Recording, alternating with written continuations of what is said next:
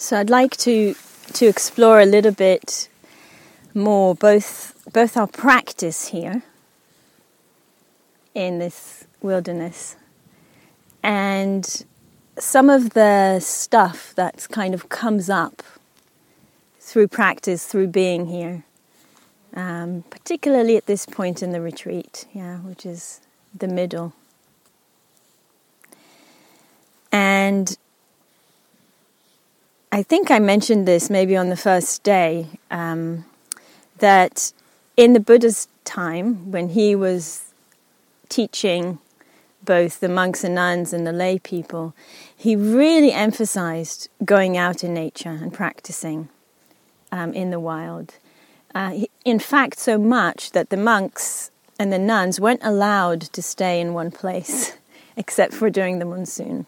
Yeah, so except for those three months, they were actually, the instruction was to go out and to be um, someone, a nomad like we are, moving around from place to place.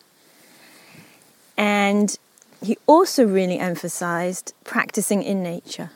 Yeah, so this kind of renunciate kind of lifestyle that we're living, the simplicity, um, the kind of moving around, not having the comforts of a usual place, and also the power of practicing in nature. Yeah. And I think I said this that all I think all the meditation instructions in the in the in the old text starts with go to um, to the forest or a wild place or something like that and find the root of a tree or a deserted hut and sit there and then do the practice. You know, then he gives us the, the instructions. Um, and so it's a real, like, consistent part.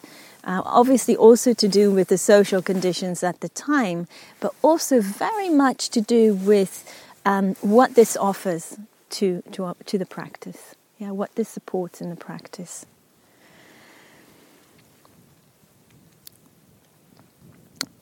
So, we can reflect on our own experience here. You know, how is this supportive to the practice? What has been coming up? And you know, I think today, listening to each other, we probably got a sense of stuff that's coming up, not just for us, but also for others. And reflecting now, after you know, we've been here four full days already, we can also see what has been coming up. Yeah, sometimes um, a lot of sense of openness and spaciousness, um, sometimes a lot of ease, yeah, feeling very kind of content and at ease with the world, whatever is arising. Um, sometimes a sense of deep connection, yeah, and sometimes vulnerability, yeah, meeting our edges, maybe fear, challenges you know, all of that arises for us as we kind of move out into the wildness, yeah, move out into nature. And these two aspects, yeah, the openness, the connectedness, the ease, and the vulnerability, or the fear, or the difficulty, they're not disconnected from each other. So, in our own minds, if, if we kind of reflect, we might have a sense of, oh, the practice is going well, I've got, you know, I'm at ease, I feel open and connected, and oh, the practice is not going well, or this is not great, or I hate it here, I wish I hadn't come, because I'm feeling vulnerable or distressed or fear, fearful, you know. And we, we make this dichotomy, but actually, it's all connected, yeah, it's all related. There's something about the simplicity of the way we're living here. There's something about this exposure. Yeah, not being able to have the things that we surround ourselves with to make us feel safe and comfortable.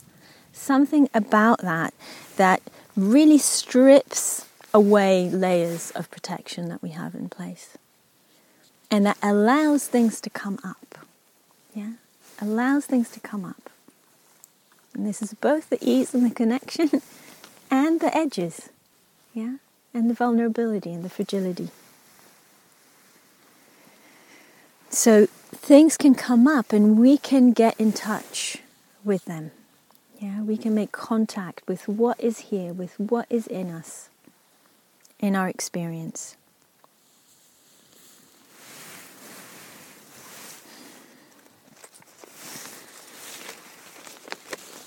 There's a beautiful story from from the texts of um, the Buddha sending um, during the rainy season when the monks and nuns were allowed to stay in one place. Um, he would also send them off to kind of, you know, forests or mountains or. And there's a beautiful story, which is kind of it's a myth, but it's beautiful, of a group of monks and nuns that went off to practice in some remote corner of the Himalayas in a forest. And um, when they got there, the forest was full of spirits that really didn't want these people to hang out in their in their place. So they kind of did everything they could to make them leave, um, and it's quite a funny thing. You know, they made bad smells and scary noises and kind of apparitions, you know, to, to make them. And, and, and they succeeded, you know, the monks, I think it was only monks. If there was nuns, it wouldn't have happened. The monks ran away. so the monks ran away back to the Buddha and said, oh dear, you know, we can't meditate in this place, you know, it's like impossible, you know, all these bad smells and it's really scary and the mind can't settle, you know. Come on, um, send us somewhere else.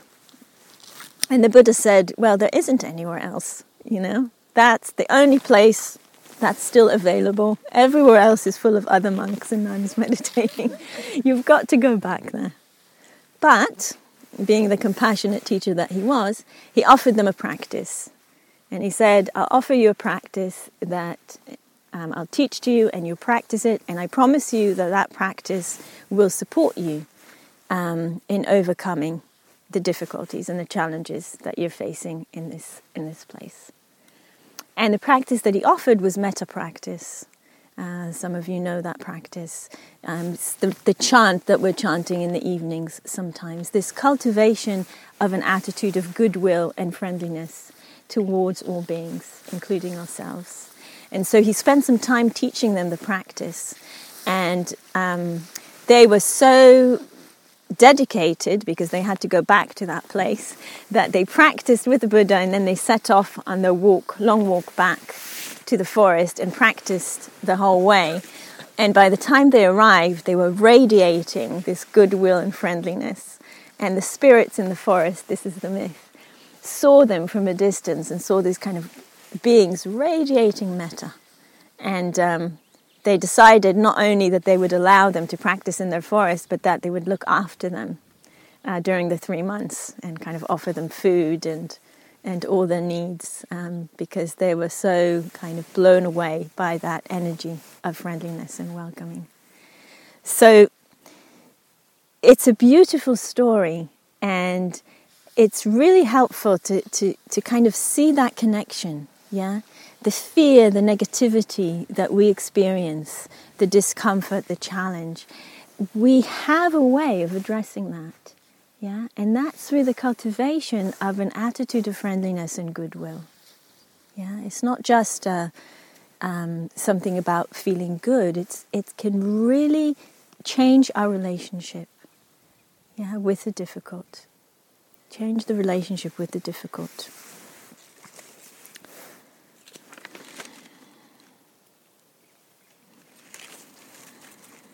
And it opens us up to have a different relationship to ourselves and to the world. Yeah, to ourselves and to the world.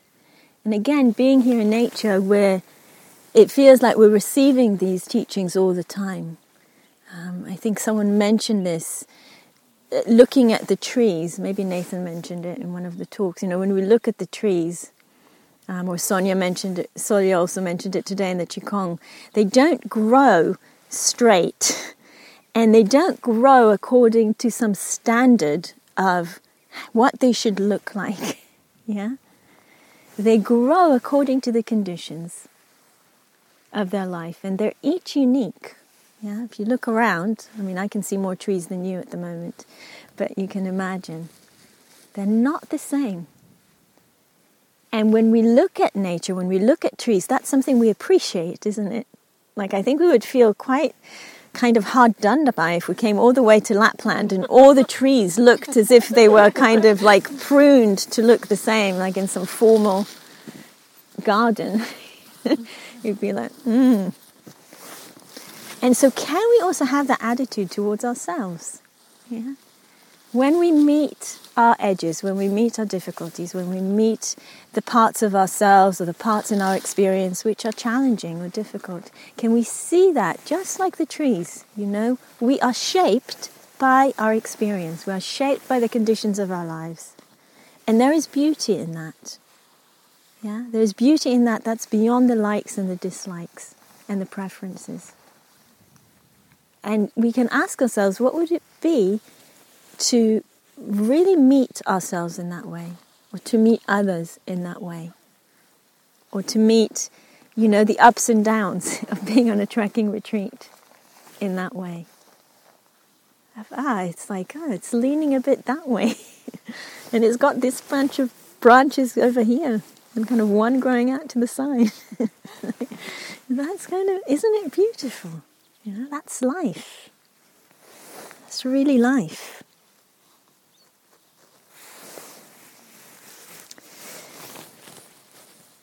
So, a lot of this is coming to the surface. A lot of these different ways we're being challenged, maybe on the retreat, are coming to the surface at this point in the retreat. And I was saying to the managers today that I call this time of the retreat the wild side.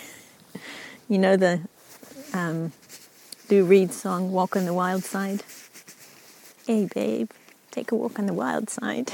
yeah. And it's, it's this point, you know, in the middle, yeah this is when the wildness comes through. Yeah, for some of us like me, you know, we also haven't washed or brushed our hair, so it's also very apparent physically. Um, and for others of you who have washed and are clean and lovely, um, it's coming up in the inner life. Yeah, the wildness. Yeah, the wildness which we love, right? We love the wildness when it's around us, when we see it in nature but it's also in these challenges, you know, maybe physical, maybe we're not feeling well. Yeah, the body's getting a little bit sick.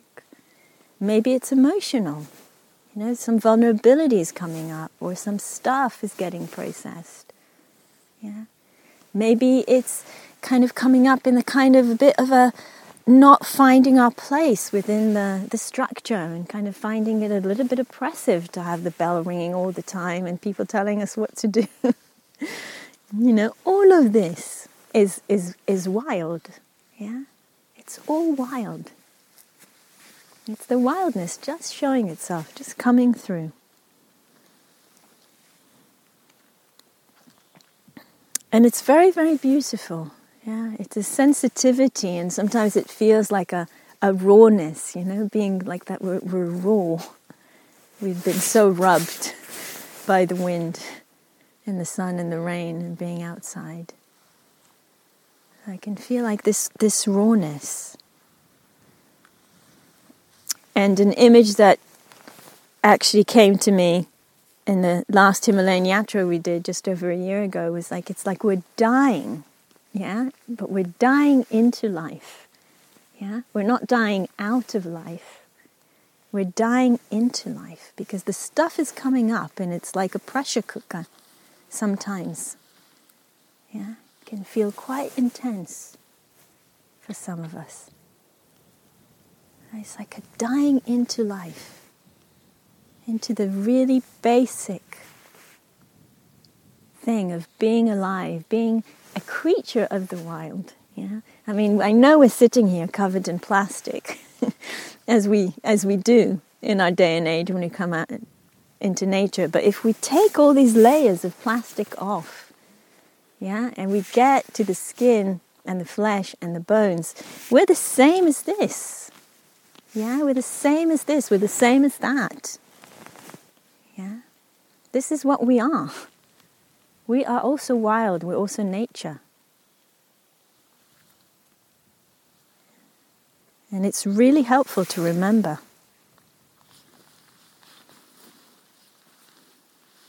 And it's also helpful to remember that just like this river, which is flowing, yeah, it's flowing and it's made up of, you know, snow that is melted and rain that has fallen and soil that has come from many, many different places and dead animals and God knows what else.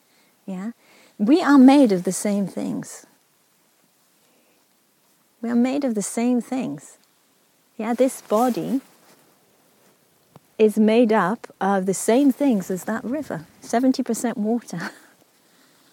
yeah, food that we take in from plants, from animals. Yeah, that's all comes from the soil and the sun and the rain. Yeah. And we're also, that river is flowing through, so it comes in and it goes out. Yeah. We sweat, we pee, we poo. Just layers of our skin keep coming off. We don't see them, but that happens. Yeah. We lose nails, we lose hair keeps going back into the system. So we're part of that. This body is part of this. Yeah, it's a deep contemplation. Very immediate. Yeah, can't really argue with it. but very, very deep.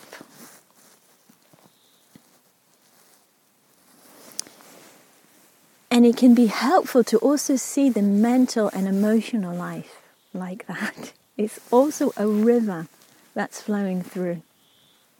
Yeah, it's made up of conditions, it's made up of things, just like the body's made up of earth and sun and rain. The mental and emotional life is also conditioned yeah, it's made up of history, it's made up of the physical sense in that moment, it's made up of mind states, made up of habits, comes together and flows through.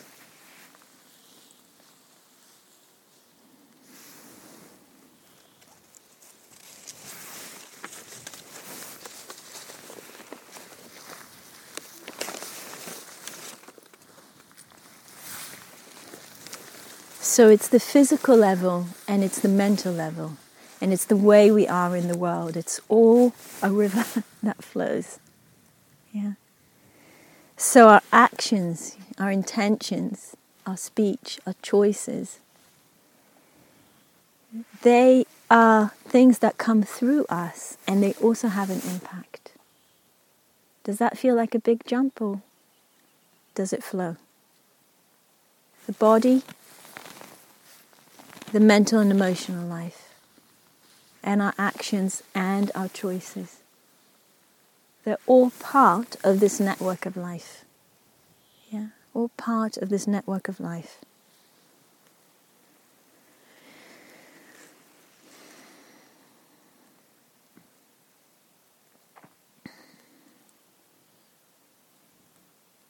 So, what happens when we really let ourselves feel that? And see ourselves as dying into life again and again. Yeah. Dying to this sense of separation, dying to this sense of me and mine. Yeah. Dying to the sense of, you know, wilderness and not wilderness. yeah. If we can really let ourselves go. Let ourselves go. Does that allow us to let go of some of what causes suffering to ourselves and to others? In that sense of separation, in that sense of solidity of self and other. It's a question. Yeah, it's a question to ask ourselves contemplate.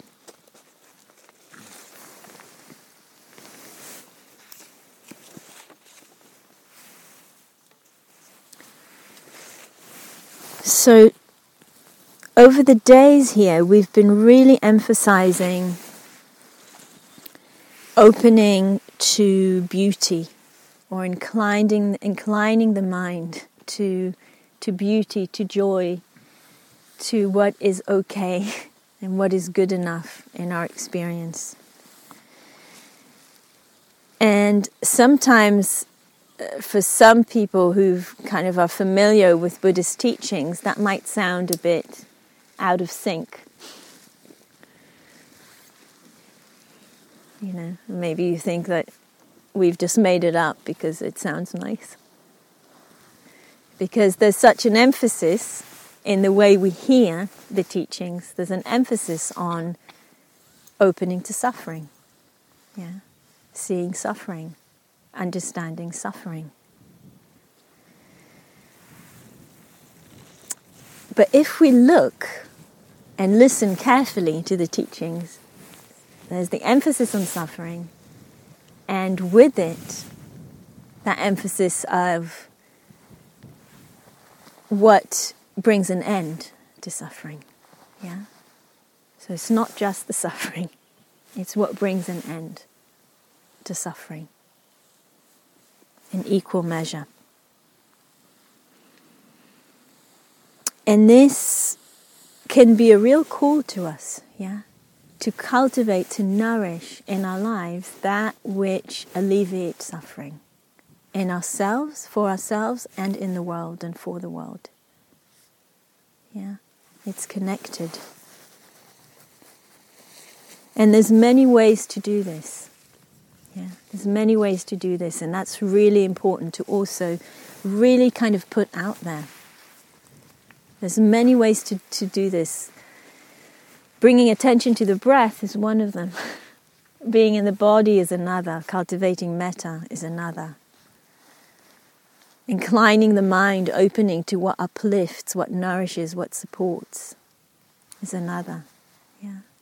There's many, many ways of doing this.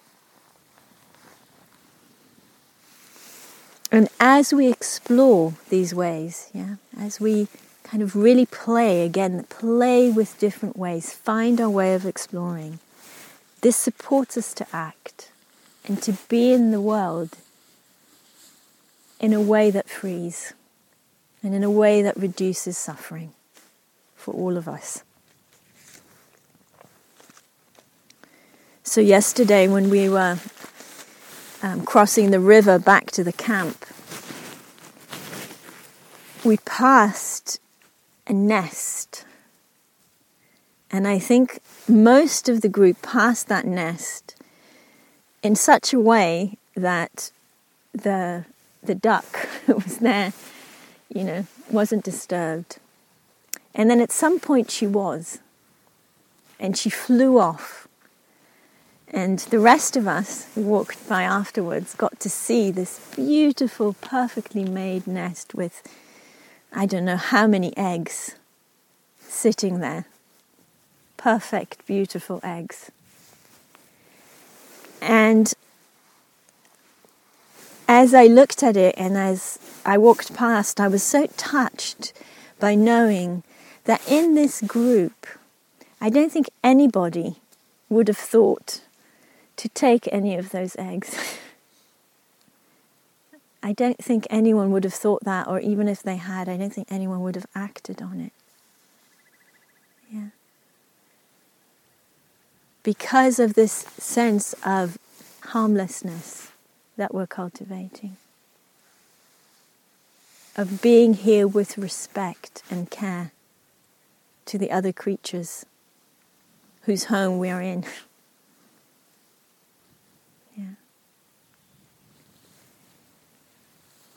And it made me wonder something I've wondered often. It made me wonder what would it be like to be a human being that caused no fear in any creature. Because I think one of the most painful things for us as human beings is that so many creatures fear us. Yeah. So many creatures fear us. You know, we've been here over these days, And we've seen many signs of wildlife. I mean, there's been tons and tons of poo. Yeah. But we haven't seen any of the creatures.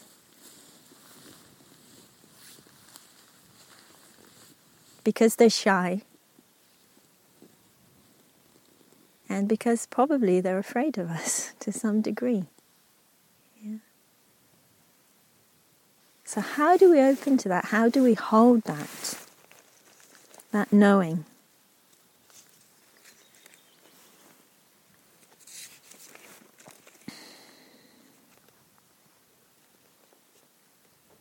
So, there's so much here that we see. And there's so much here that we don't see. yeah? But it's here. And we can see it, we can know it, we can feel it, even without seeing it. That this is home to so many beings, that we are guests. And we can play with that. You know, how does it change the experience to think that we are the guests of the mosquitoes instead of them, you know, getting in our way? This is their home. We're the ones who kind of turned up. Does that, how does that change things? Or someone was saying to me, you know, how does it change things if we see the mosquitoes as the guardians of this place? If there weren't so many of them, there might be a lot more people here. And what would that be like? You know, how does that change things if we just start to play with this?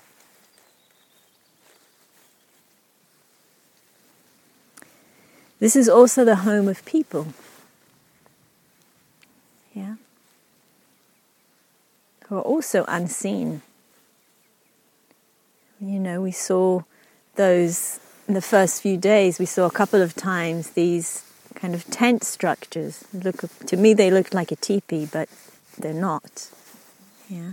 Kota. Kota.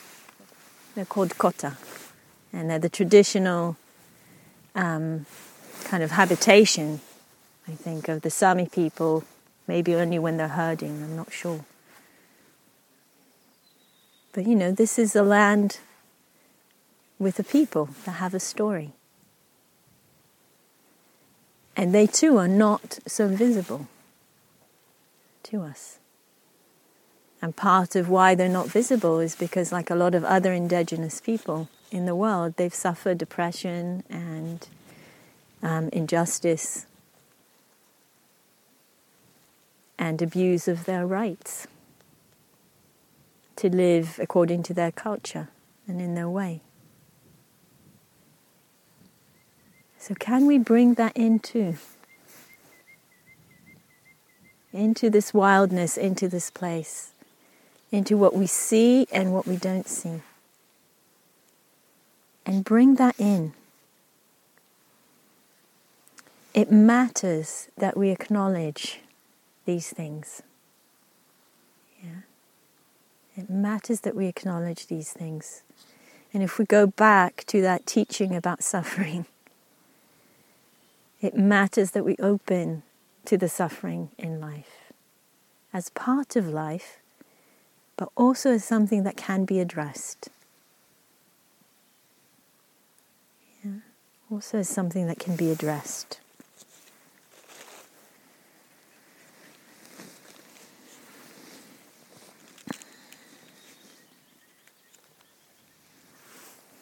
So, opening to the shadow side of life.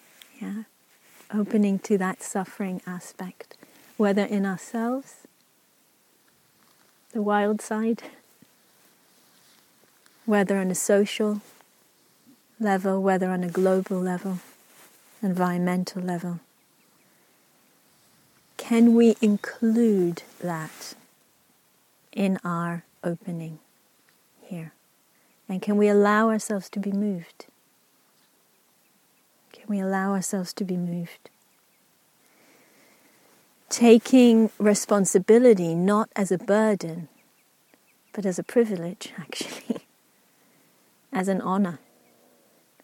to be able to acknowledge suffering, to be able to acknowledge the rights of everyone. Everyone, whether human or not human,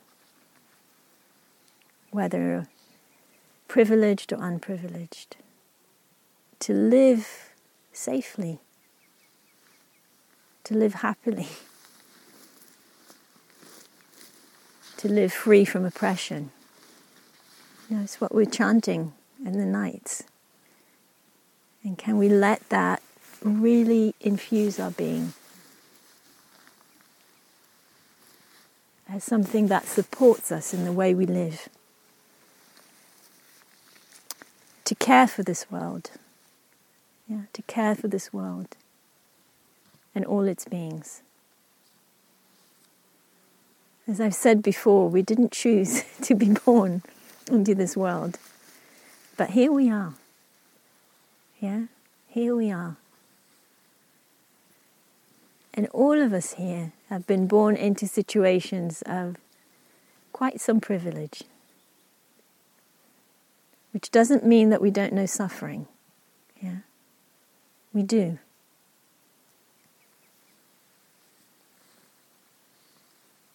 But can we let ourselves be moved to care for the world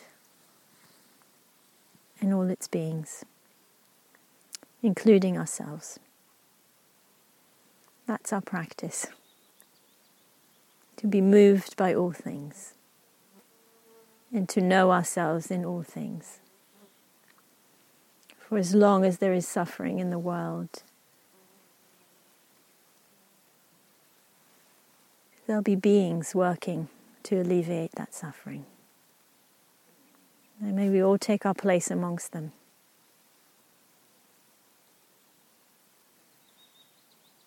I wish that for all of us from the depth of my being.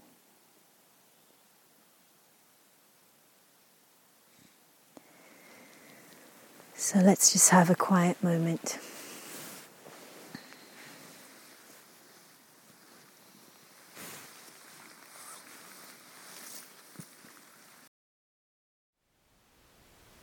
Thank you for listening. To learn how you can support the teachers and Dharma Seed, please visit dharmaseed.org slash donate.